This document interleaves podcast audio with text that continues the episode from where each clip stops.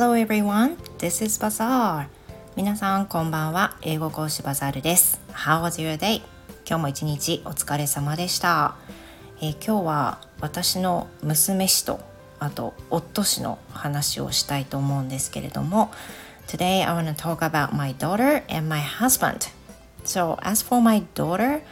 um, as you know, my daughter has been working really hard at school right now to get used to the school life. So, almost every day she falls asleep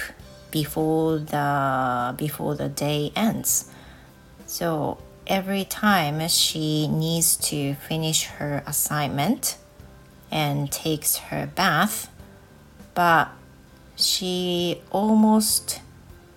never completes both of them あのまあどちらもですね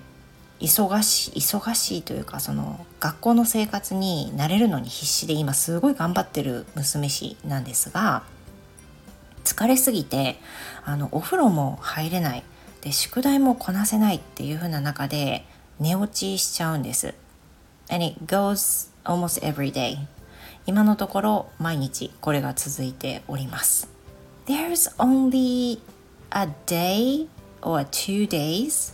that she could finish her homework and finished taking her bath.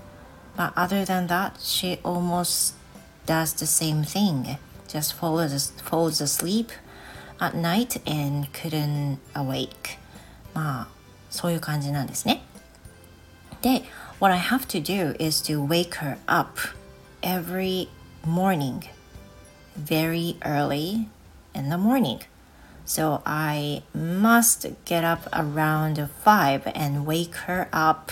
to let them do her homework and take a shower before going to school. But for me, it's kind of tough to wake up around 5 every day. You know, it'll be okay if I can just wake her up at 5 once a week, that'll be okay. But it's not that kind of things that goes every day. So for me, it's been quite tough. And one day, my husband told me to wake her up in the early morning instead of me because now he has a goal to attend a bicycle competition そうなんです。あの最近ねそのそういったことで起きるのがすごく大変だなって前の配信にも言ったんですけれどもあのじゃたった1時間なんですよ。たった1時間早いだけなんだけどあの5時起きって私には相当辛くてですね起きると頭が痛くなっちゃうんですよ。で一日ずっと頭が痛いみたいになっちゃうのであのすごくそれは辛かったんです。週に1回ぐらいだったら全然頑張って起きれますけどこれが毎日毎日ってなるとなかなかしんどくてでしかもやはり仕事上夜がメインの仕事になってくるんで早く寝るわけにはなかなかいかなかったんですね。でまあね娘氏の生活が安定するまで仕方ないかなとは思っていたんですがある日夫が、まあ、僕が起こすと僕がこれからあの5時に起こすようにするねっていうふうに言ったんですけどそれには理由があって先ほど申し上げた通りあの彼は夏に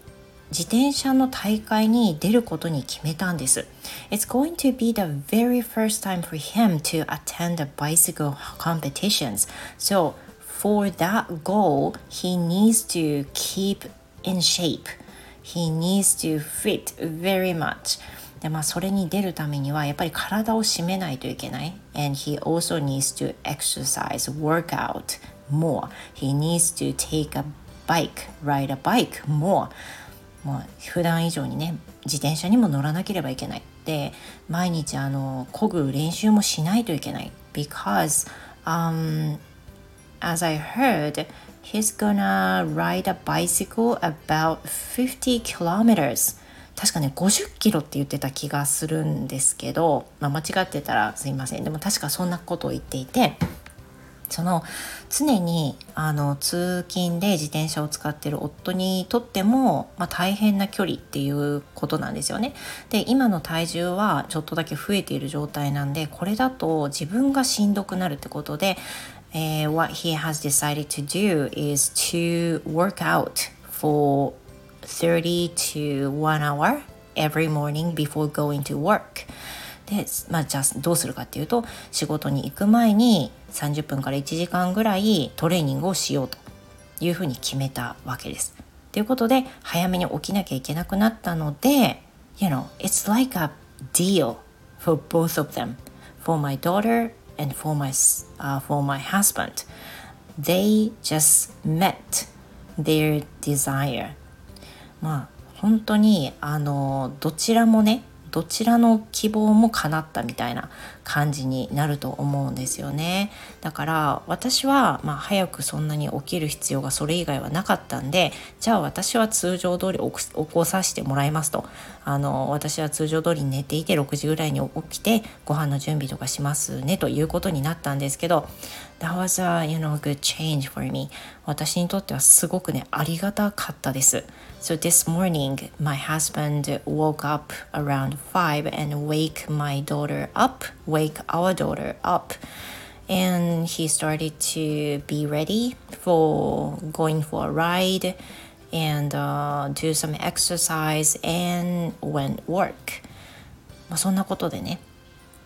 自転車であの通勤しなきゃいけないんですけどもその自転車で通勤する前に自転車のトレーニングをするっていうねちょっと不思議なトレーニングをしてるわけなんですがそうやって早めに起きる早めに起きてトレーニングしなきゃっていう夫のニーズと早く起きて宿題をしてシャワー浴びなきゃいけないっていう娘のニーズがねマッチして私はすごく幸せです。ということで最近のバザール家について少しだけお話ししましたタイトルにある「ディオ」っていうのはそれ乗ったっていう風な時の言い方で、まあ、交渉成立とかそういった時にお互いの要求が噛み合った時に言える言い方なんですよね是非参考にしてみてください That's all for today. Thank you very much and I will see you next time. Goodbye.